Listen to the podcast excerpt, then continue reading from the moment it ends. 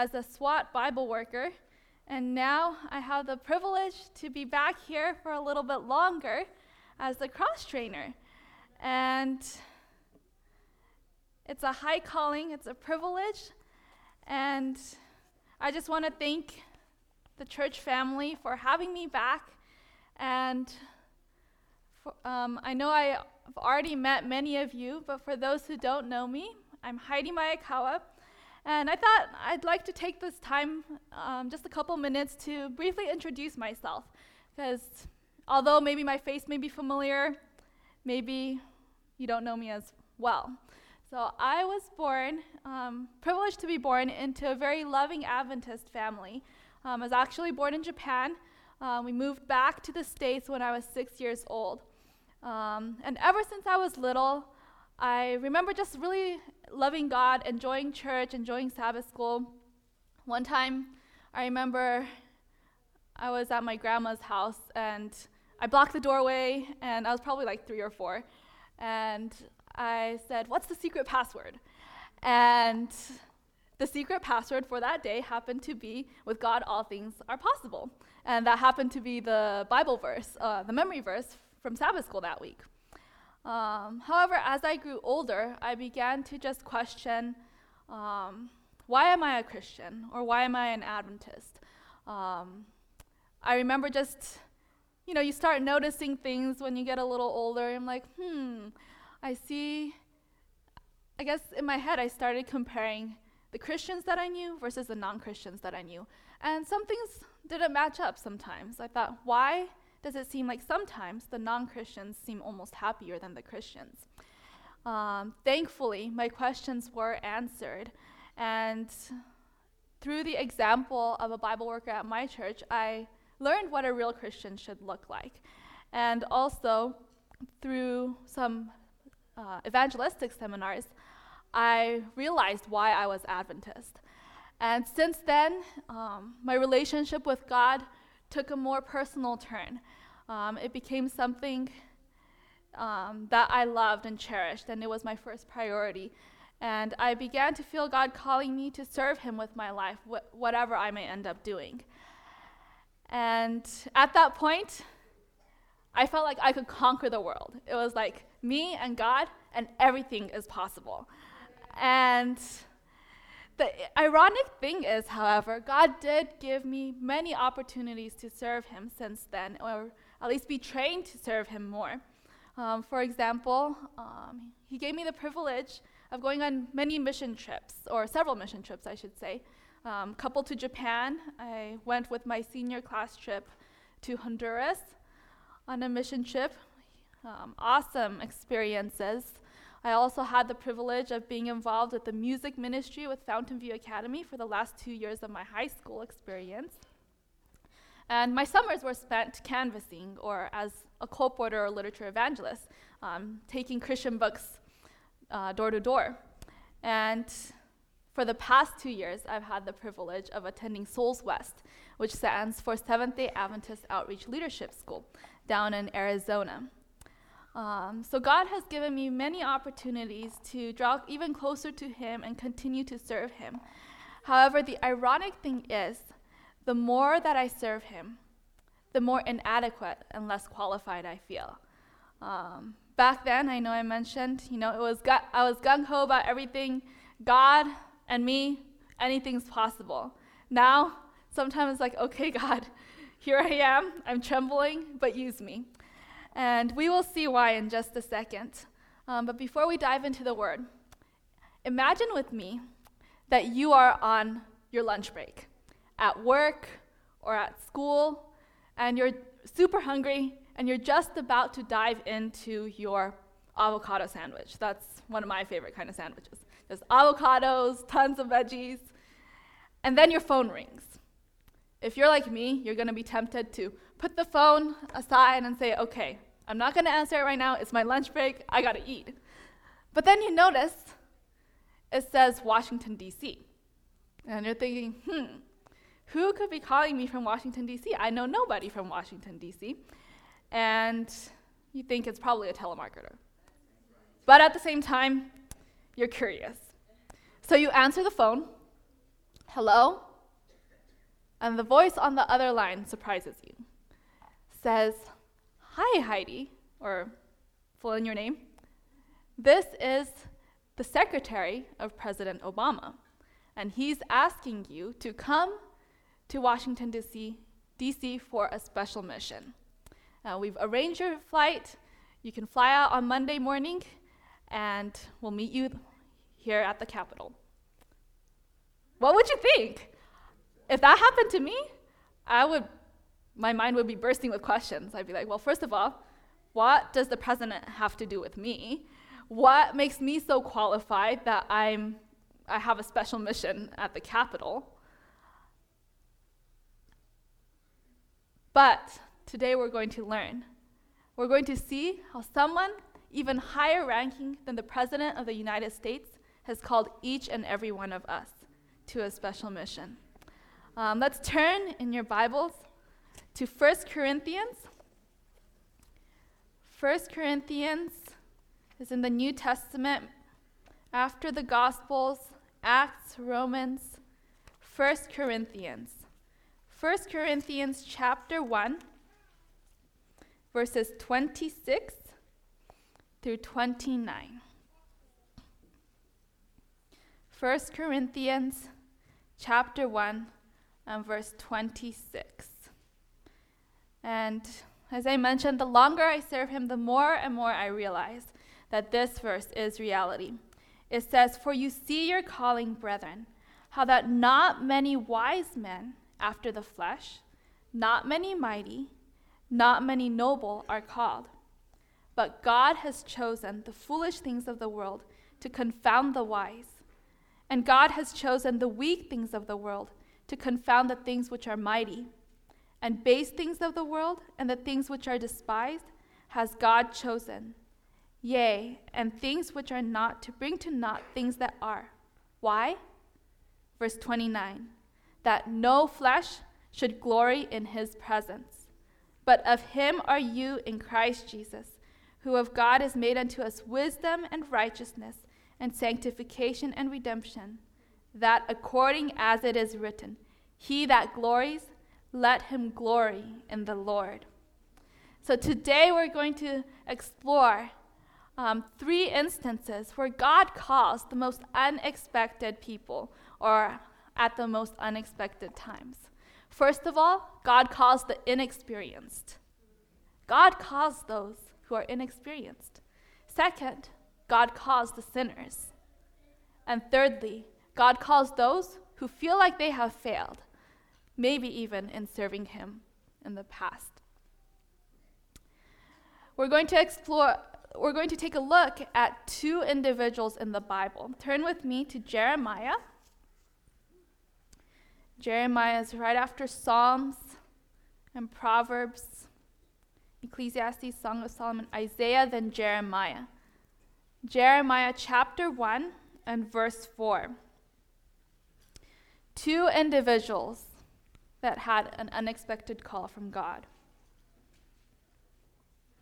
Or perhaps it was more expected, but they still felt unexpected. All right, in verse 4, Jeremiah chapter 1, verse 4, it says, Then the word of the Lord came unto me, saying, Before I formed you in the belly, I knew you. And before you came forth out of the womb, I sanctified you, and I ordained you a prophet unto the nations. Now, this verse is one of my favorite verses, because every time I read it, I get very excited. Uh, it blows my mind to think that before we were even created, God had a purpose and a plan. Before you were even born, God had a plan for you. He had a plan for you to glorify Him. But listen to Jeremiah's response. It's not what you think. It's not, he's not very thrilled that God has called him, even since before he was born. In verse 6, it says, Then said I, Ah, Lord God, behold, I cannot speak for I am a child. I know I've said that many times. God, I can't speak. No, don't make me do that. I'm but a child. And you may be feeling like that this morning. I'm but a child, either because you are young, or because you feel inexperienced as a Christian, or whatever the case. I know for myself, um, no matter how many seminars I attended on how to give a Bible study, things like that, uh, for a long time, I still felt inexperienced and inadequate, and I refused to do anything. I would go along with people, but I, I would not let God use me in that way. Um, however, and perhaps you're feeling that way as well.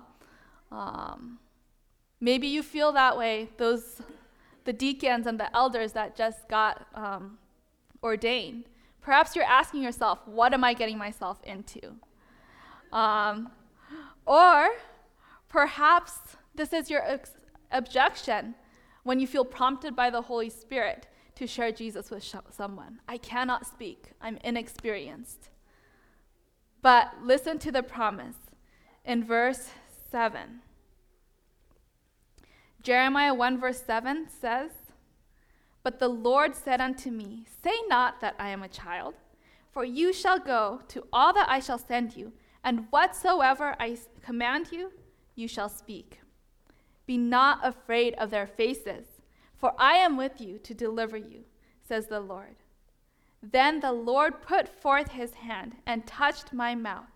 And the Lord said unto me, Behold, I have put my words in your mouth. Now, if anything, this sermon is speaking straight at me. Um, I should, yeah, even while I was preparing it, I was like, God, yes, put your words in my mouth this morning. Um, the next time you feel impressed to go and talk to someone and hand them that glow, remember, God has placed his words in your mouth. The next time, maybe Pastor Godfrey or Anita asks you, share your testimony about glow or anything else up front. God has already put your, his words in your mouth. The next time you're asked to give a Bible study, you know, you may be shaking, but remember, God has placed your words, His words, in your mouth. On the flip side, when we feel experienced, when we feel confident, are we still letting God place His words in our mouth? So we see that God calls the inexperienced. He is calling us to trust Him, to trust that He's the one that will place his words in our mouth. Now let's flip one book over to Isaiah, Isaiah chapter 6, and we're going to explore another individual who is called by God. Isaiah chapter 6. And it's fitting because the first couple verses it describes Isaiah and how he's actually seeing God in his throne room in heaven. And he sees the angels crying, Holy, holy, holy, just like we sang this morning. Um, but before God can even make the call, the objection is right there in your face. Verse 5, Isaiah 6, verse 5. It says, Then said I, Woe is me, for I am undone, because I am a man of unclean lips and I dwell in the midst of a people of unclean lips. For mine eyes have seen the King, the Lord of hosts. I am undone. I am unclean. Um, I've often felt that this way as well. Lord, why are you wanting to use me, a sinner? I have nothing to offer. I have nothing to give. And yet God calls the sinners. Turn with me Keep your hand in Isaiah, but let's go over to Luke, the Gospel of Luke in the New Testament. Luke chapter 5 and verse 32. And listen to whom Jesus calls. Luke 5 and verse 32. Who does Jesus call? Actually, let's go ahead and start in verse 31.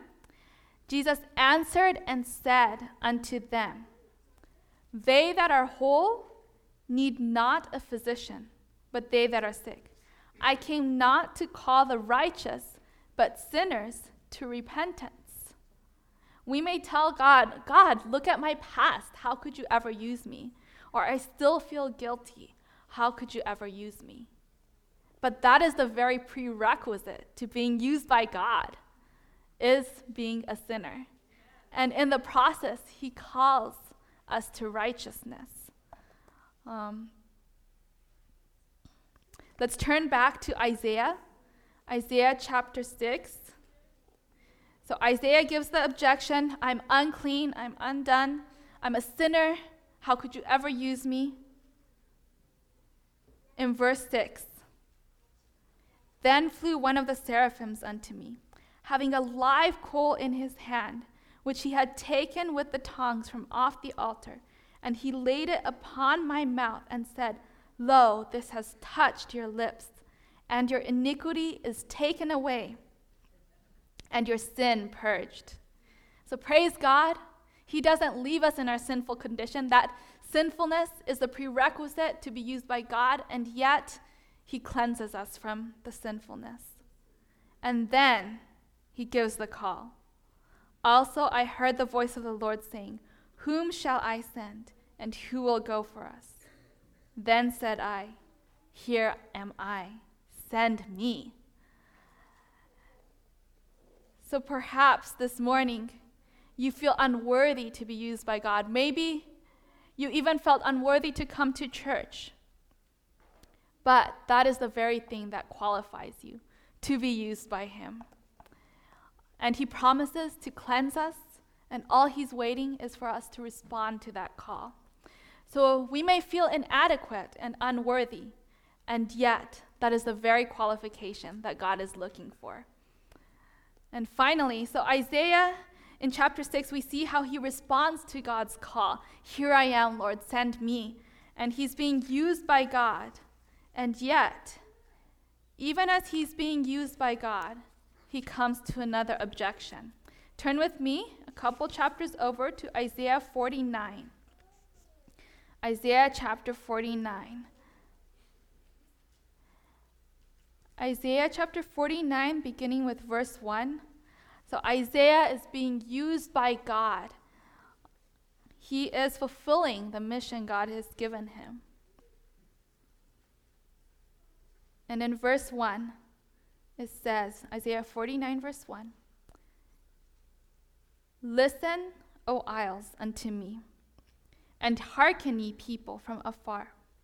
The Lord has called me from the womb. From the bowels of my mother has he made mention of my name. Who does this sound like? This sounds like Jeremiah, right?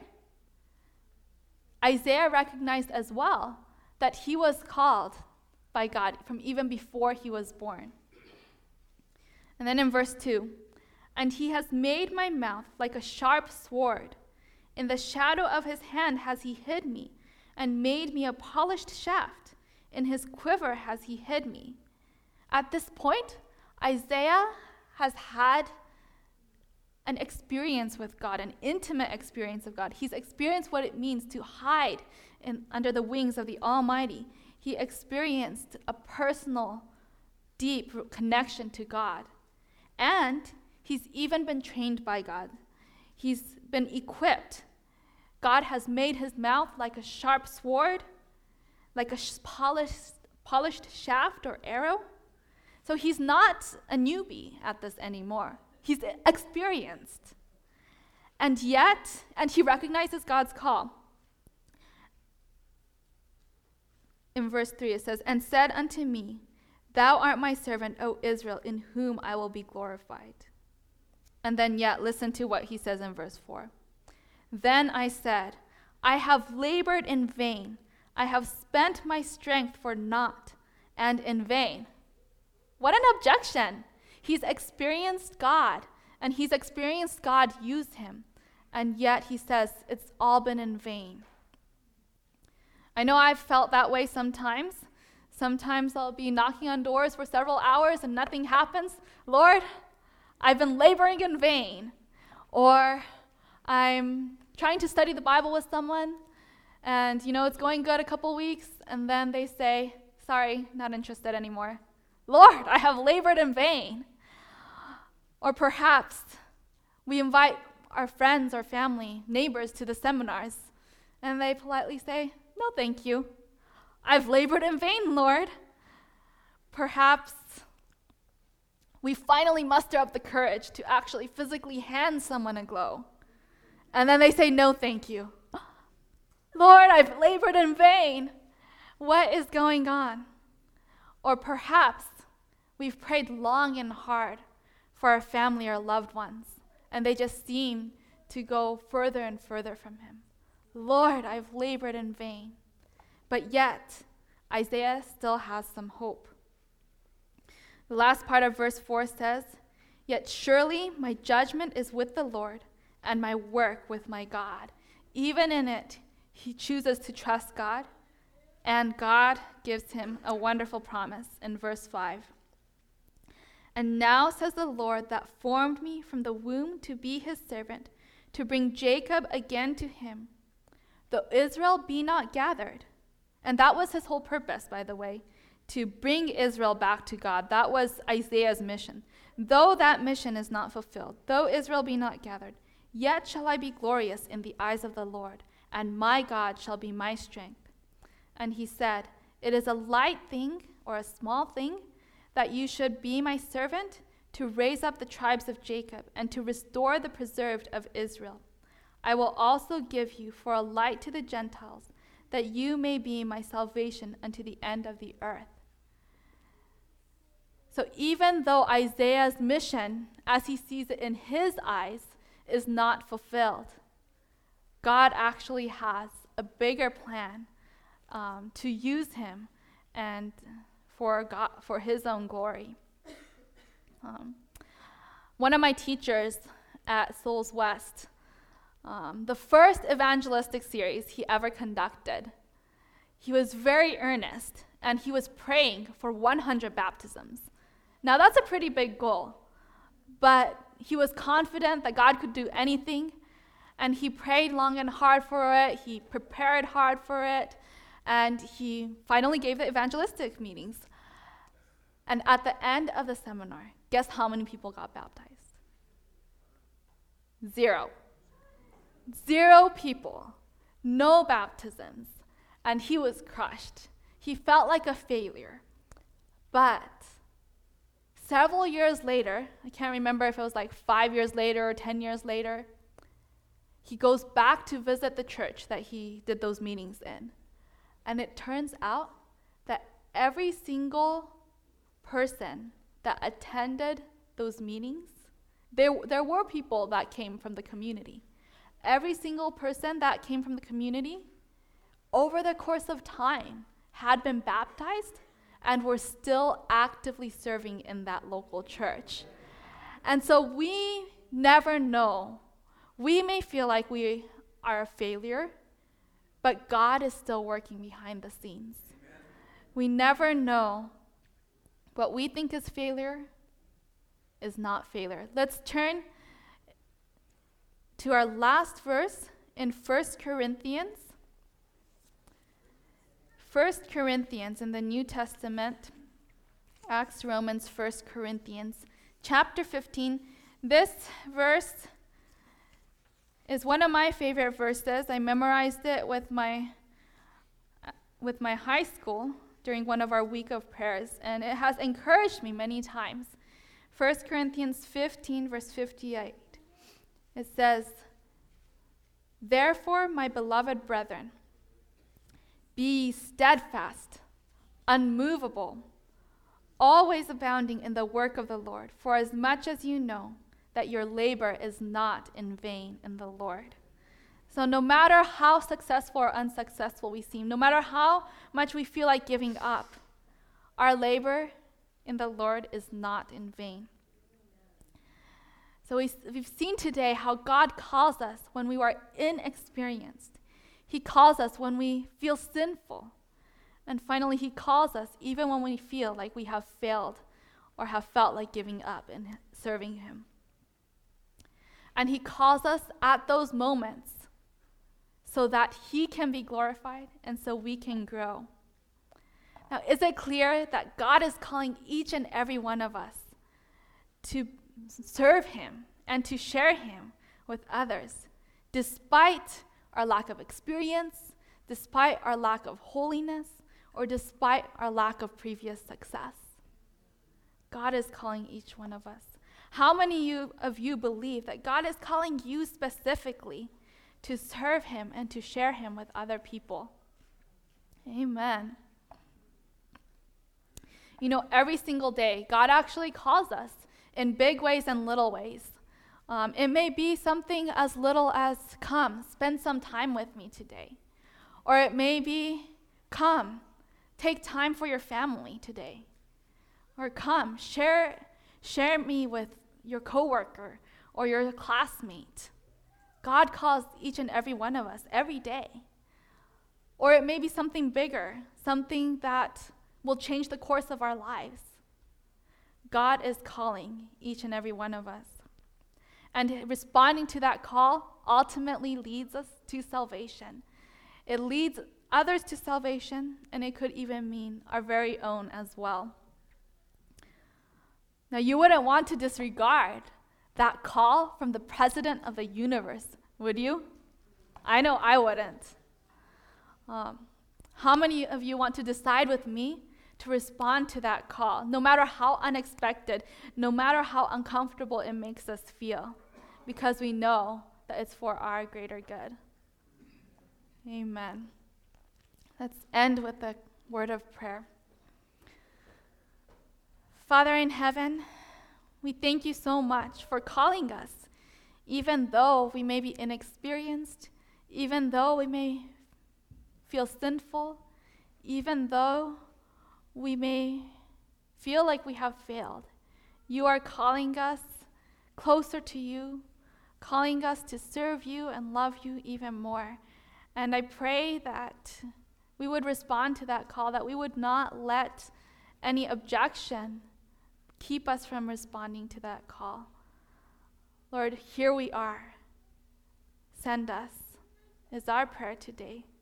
In Jesus' precious and holy name, amen.